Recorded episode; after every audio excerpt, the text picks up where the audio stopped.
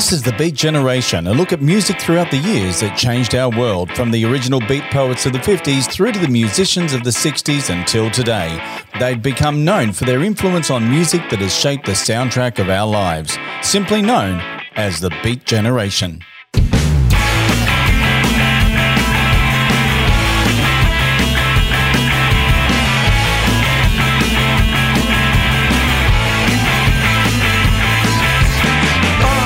Welcome to the Beat Generation, produced in association with Bad Boys Productions, Townsville's Triple TFM, and the Community Broadcast Association of Australia. The show got its name from the 50s writers that inspired so many musicians. Each week, we'll look into music and artists throughout the years that have changed the face of the musical landscape. A full song listing can be found at our Facebook page forward slash music that changed the world. And a podcast of this show and past episodes can be found at Apple and Spotify along with some of our other shows, including The Bad Boys and Secret Men's Business. Check out our shows, and if you like what you hear, then leave a review. So sit back, put your headphones on, crank up the dial, and journey with us this week as we take a look at the age of Aquarius.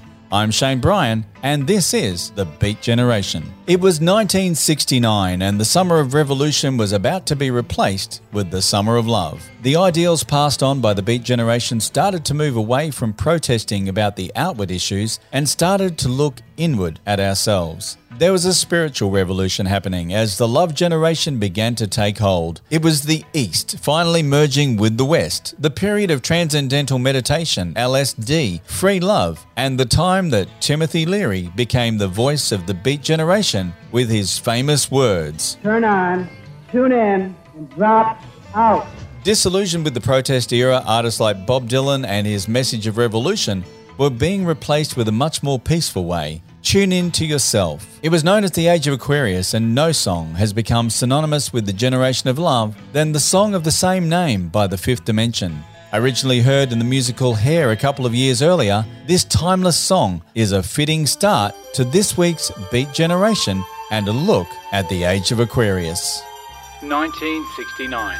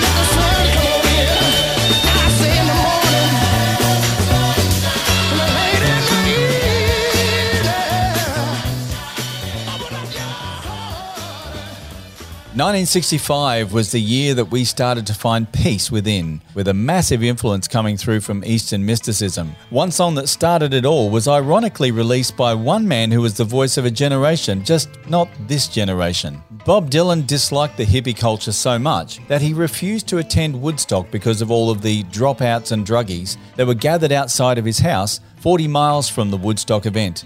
Yet he still took the time to write the song which started the revolution. Mr. Tambourine Man. The same year as Dylan's release, the Byrds released Mr. Tambourine Man to the new hippie culture, and the song was the start of a new brand of folk rock influencing other bands like The Animals, The Searchers, and even George Harrison. In terms of conscious music, this was no exception, encouraging the listeners to search for religious inspiration. Whether it was about Jesus Christ, any number of gurus, or even LSD, it's kind of unclear. However, the song itself continues to be inspirational as a symbol of change towards a personal salvation. You're listening to The Beat Generation, and this is The Byrds with Mr. Tambourine Man. 1965.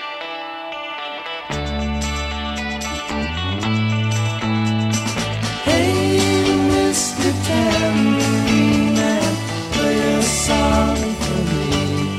I'm not sleepy and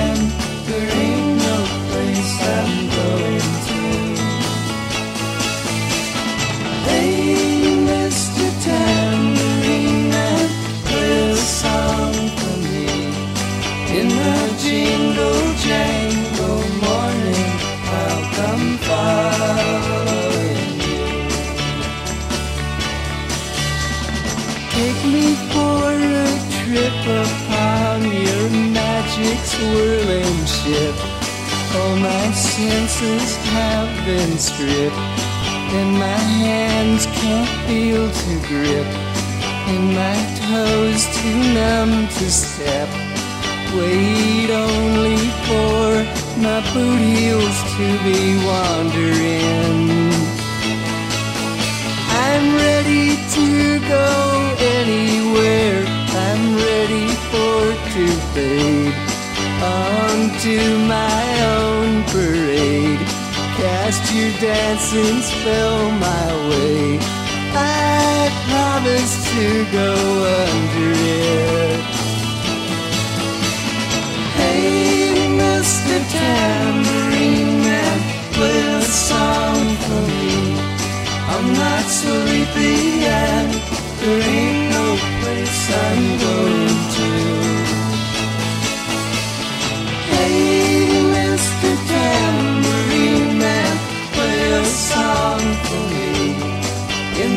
jingle jangle morning, I'll come following you. In 1966, the East was filtering into the West with the introduction of an instrument which has become iconic in the age of 60s sound the sitar. Still heard in a lot of music today, especially within yoga circles, the person responsible for bringing it to the West was Ravi Shankar. Introduced to the Beatles at a party by the Byrds, the love affair with Ravi and his sitar became well documented. None more so than George Harrison, who invited Ravi to play on many Beatles tracks, the first being the groundbreaking Norwegian Wood. Also introduced to Ravi Shankar was Rolling Stones founder Brian Jones, who followed suit, playing a spooky reptilian sitar riff on Paint It Black, the first number one single to feature the Indian instrument. A song dealing about the loss of a loved one, however, symbolizing the state of the political landscape and the desire to no longer be part of the war generation. Paint It Black painted a bleak landscape of the future that was to become overcome with the introduction of the hippie 60s and the age of Aquarius. Here are the Beatles with Norwegian Wood and Paint It Black by the Rolling Stones on the Beat Generation. 1966.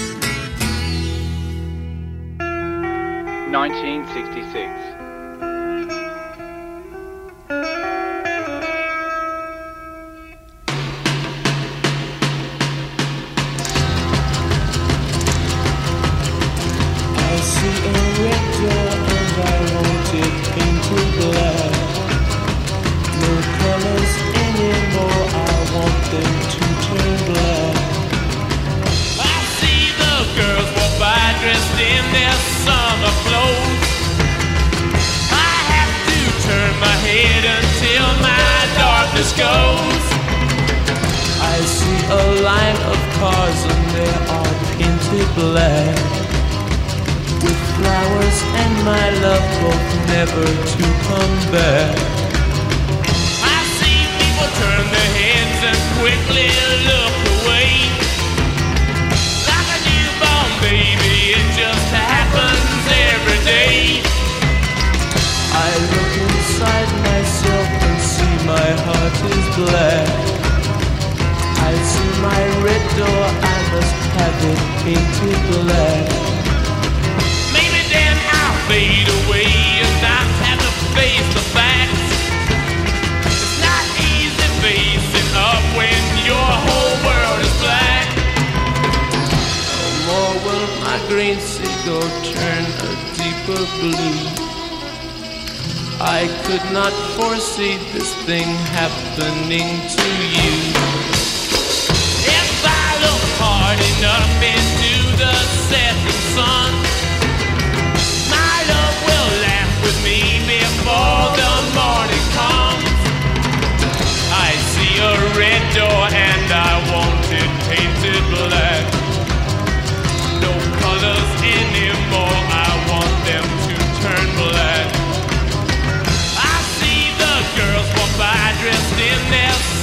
summer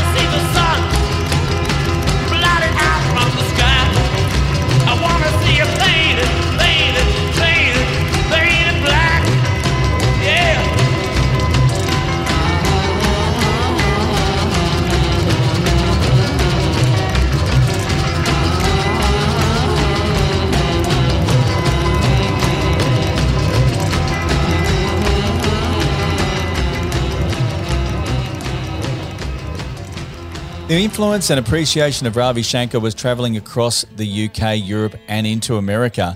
It was several years later, however, in 1971, that George Harrison and Ravi Shankar held the well known concert for Bangladesh. Ravi and his team appeared on stage, and the instruments required tuning, and the only people who could tune them were the Indian players. Upon completion of the tuning, 20 minutes later, the audience stood up and applauded, to which Ravi replied, Thank you. If you appreciate the tuning so much, I hope you'll enjoy the playing more. The concert for Bangladesh became an inspiration for future events like Live Aid, and it brought a who's who of music to Madison Square Garden. 40,000 people with $250,000 raised, as well as some classic tracks, including the first performance of George Harrison as a solo artist. This version of Wah Wah is considered by many as superior to his studio version, recreating the signature Phil Spector wall of sound in a live setting. With a growing devotion to both meditation and Hindu faith, George Harrison hit out at those around him who were distracting him from his spirituality with their wah wah sound of petty squabbles. Here is Wah from the Concert of Bangladesh by George Harrison and Friends on The Beat Generation and a look at the age of Aquarius. 1971.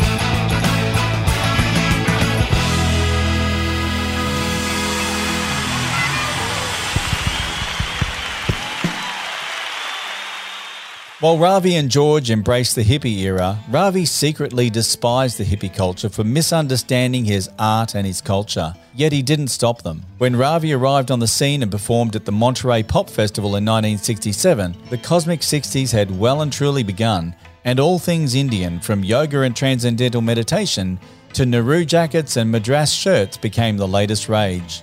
1967 brought to our attention such phenomenal artists like Jimi Hendrix, Janis Joplin, the Jefferson Airplane, the Grateful Dead, the Doors, and the Moody Blues.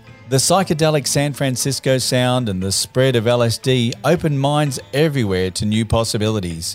Concept albums like Sgt. Pepper had us leaving our turntables on 33 instead of 45. Concerts like Monterey Pop were huge happenings where the audience became part of the show.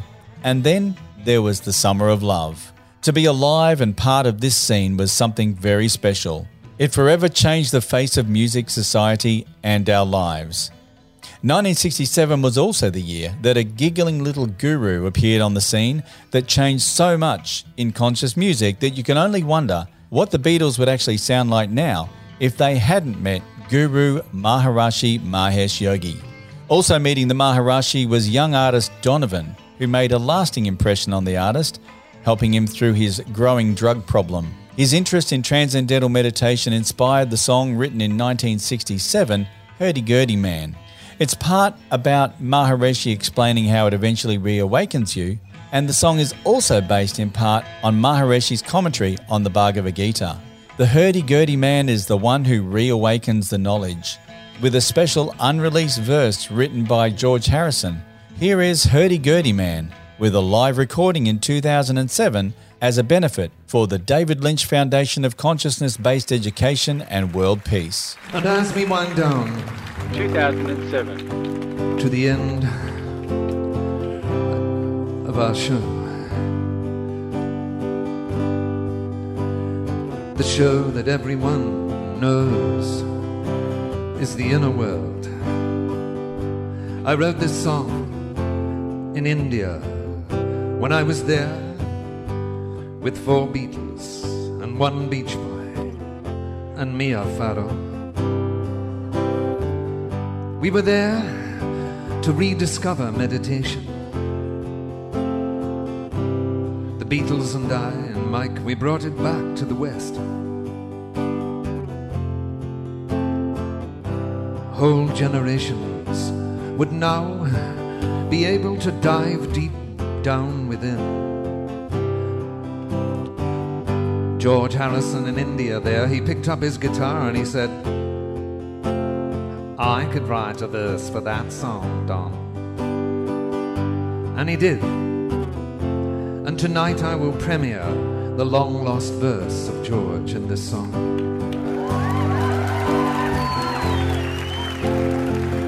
But the song is the Hurdy Gurdy Man. Thrown like a star in my vast sleep, I opened my eyes to take a peep to find that I was by the sea, gazing with tranquility. Tis then when the hurdy-gurdy man comes singing the songs of love. Then when the hurdy-gurdy man comes singing the song of love. Hurdy-gurdy, hurdy-gurdy, hurdy-gurdy-gurdy, he sang. Hurdy-gurdy, hurdy-gurdy, hurdy-gurdy-gurdy, he sang. Hurdy-gurdy, hurdy-gurdy, hurdy-gurdy-gurdy, he sang.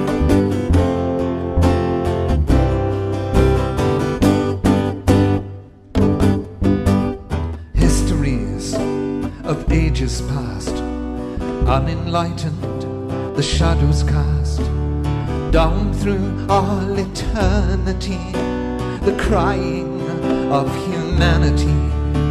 Tis then when the hurdy-gurdy men they come singing the songs of love.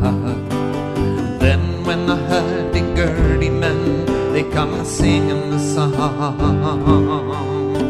of love.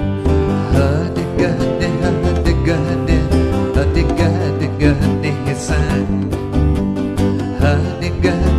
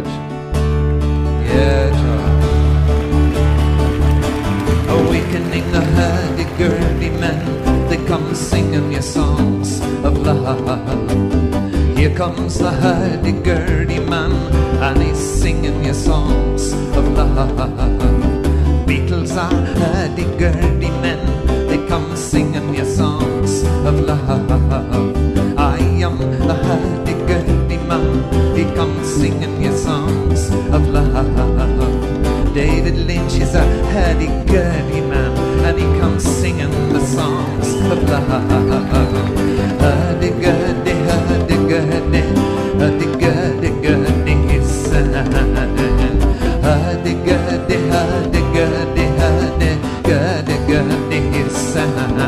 Oh yeah!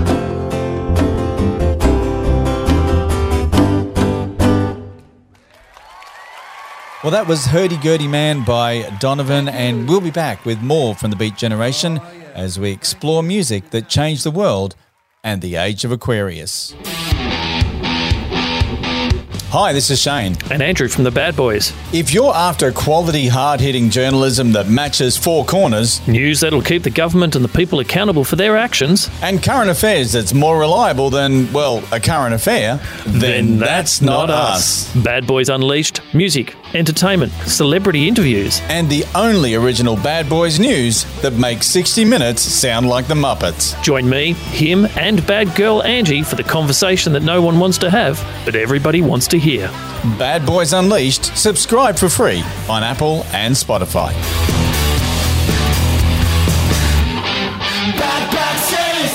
This is the Beat Generation, a look at music throughout the years that changed our world, from the original beat poets of the 50s through to the musicians of the 60s until today. They've become known for their influence on music that has shaped the soundtrack of our lives, simply known as the Beat Generation.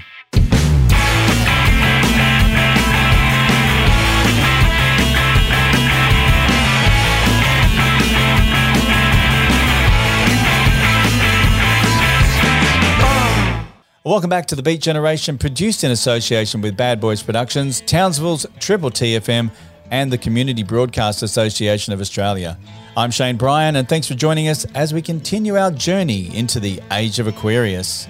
We're going to take a bit more of a look at the mystical influence from the 60s through to the 70s and 80s in next week's show, but it's important to realise that this was intrinsically tied to the hippie culture. Not all artists, however, were experiencing an Eastern mysticism revolution. Like many of the Beat Generation artists, and in fact, a lot of musical artists in every generation, music can be an expression of all walks of faith and belief. One band who made an impact in the 60s flower power era was People, fronted by a young Larry Norman. While the band was having major success supporting the likes of Van Morrison, The Who, The Doors, and Jimi Hendrix, Norman left the band and was involved in the beginnings of what became known as the Jesus Movement. In 1969, he created what was considered the first Christian rock album, Upon This Rock, even though at the time it was denounced by all of his religious peers. A follow up to his first album, Only Visiting This Planet, it was an album directly aimed at the flower power hippie and drug counterculture. Larry Norman's Righteous Rocker brought everything back to love. 1972.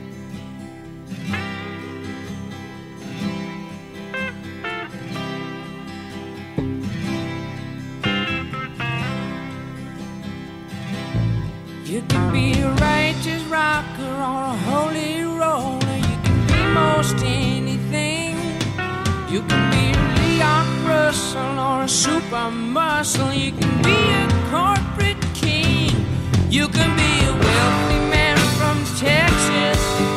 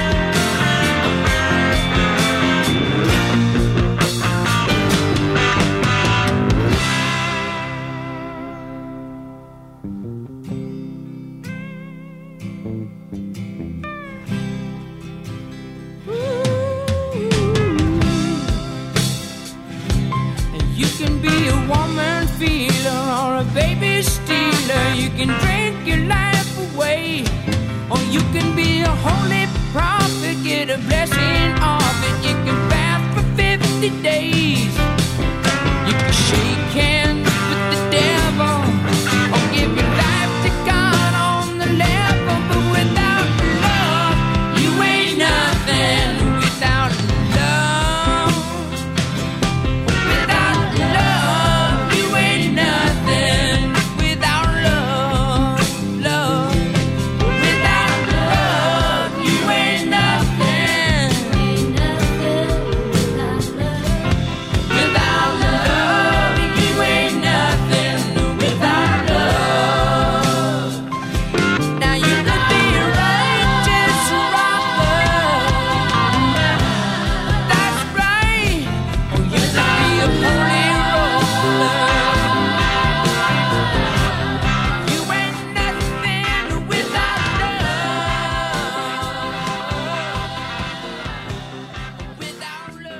In San Francisco, the alternative lifestyle was so relevant that it became the place to be.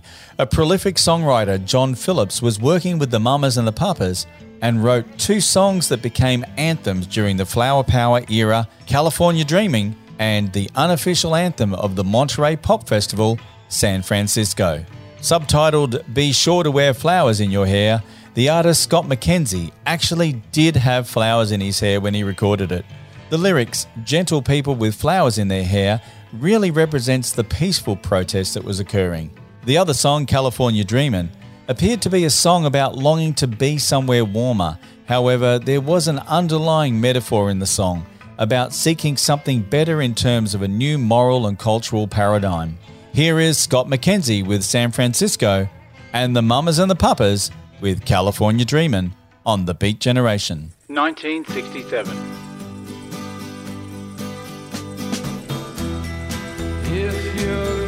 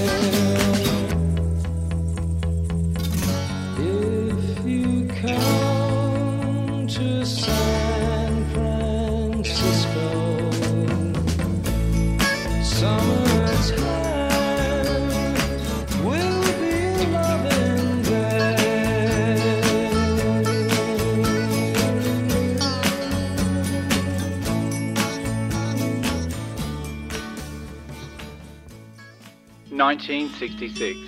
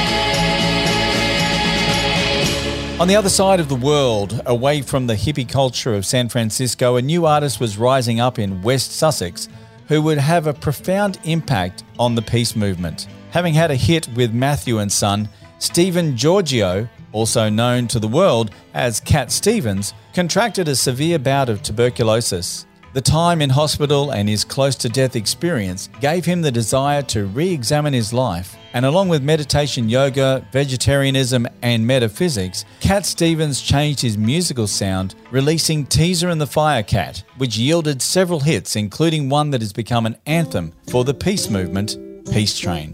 1971.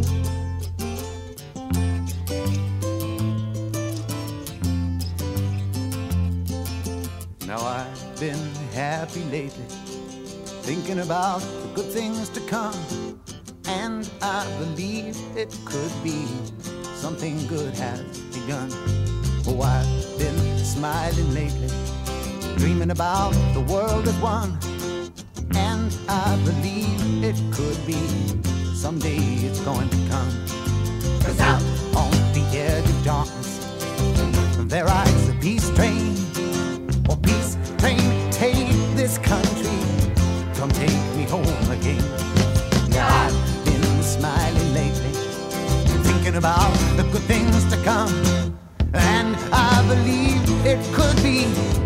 something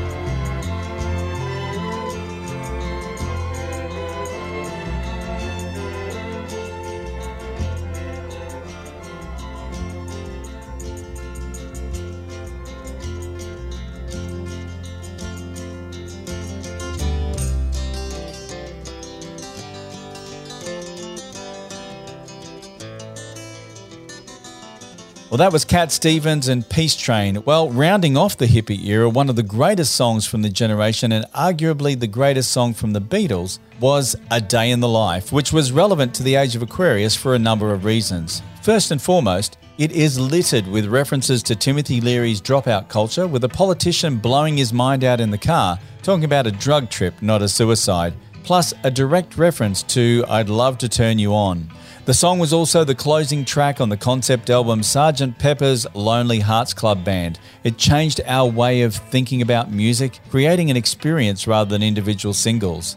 Adding in experimental sounds previously tried with the White Album, and establishing the Beatles as a band that was expressing themselves rather than producing music for the masses, it was an album that cemented the band deeply into the world of conscious music, starting a direction for Lennon and Harrison, in particular, to express their viewpoint in their own music. And of course, finishing with a tone that only dogs and cats can hear, here is A Day in the Life. 1967.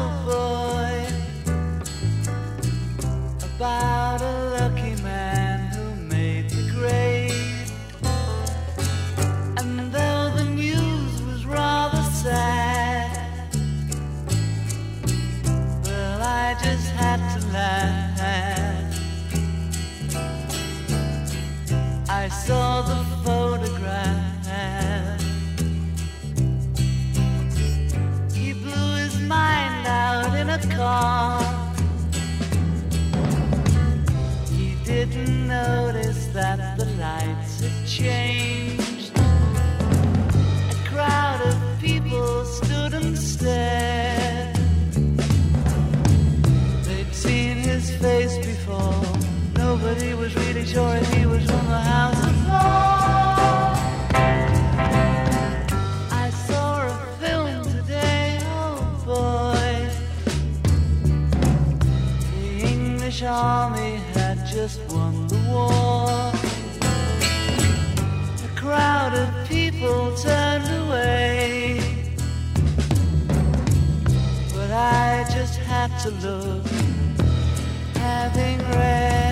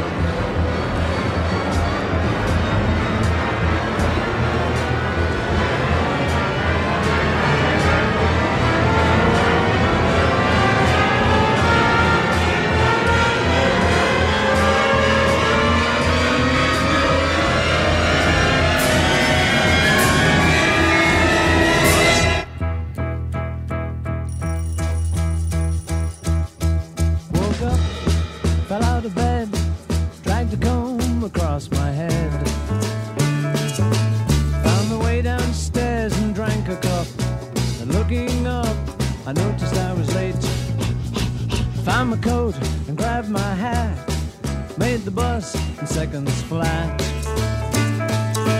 Found my way upstairs and had a smoke. And somebody spoke and I went into a dream.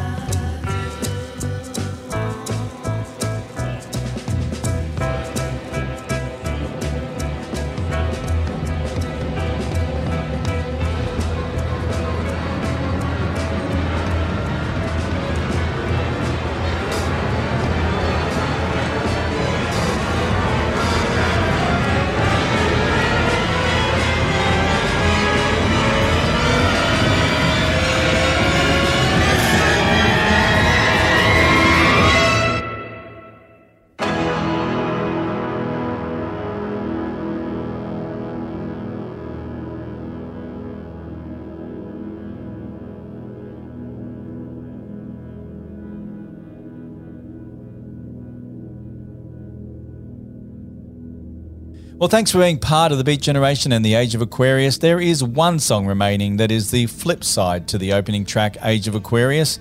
Rather than taking the hippie viewpoint, Norman Greenbaum brought everything back to belief with his song that sold 2 million copies when it was released in 1969 Spirit in the Sky. A non practicing Jew, Greenbaum decided to reference Jesus in the song because he thought it would have more impact. Still as good as the day it was recorded, the track is the second most requested song at funerals next to Danny Boy, and a song that has been re recorded several times throughout the years by a lot of different artists, including Elton John. I'm Shane Bryan, and this has been The Beat Generation. Join us next week as we take a look at the impact of mysticism in music.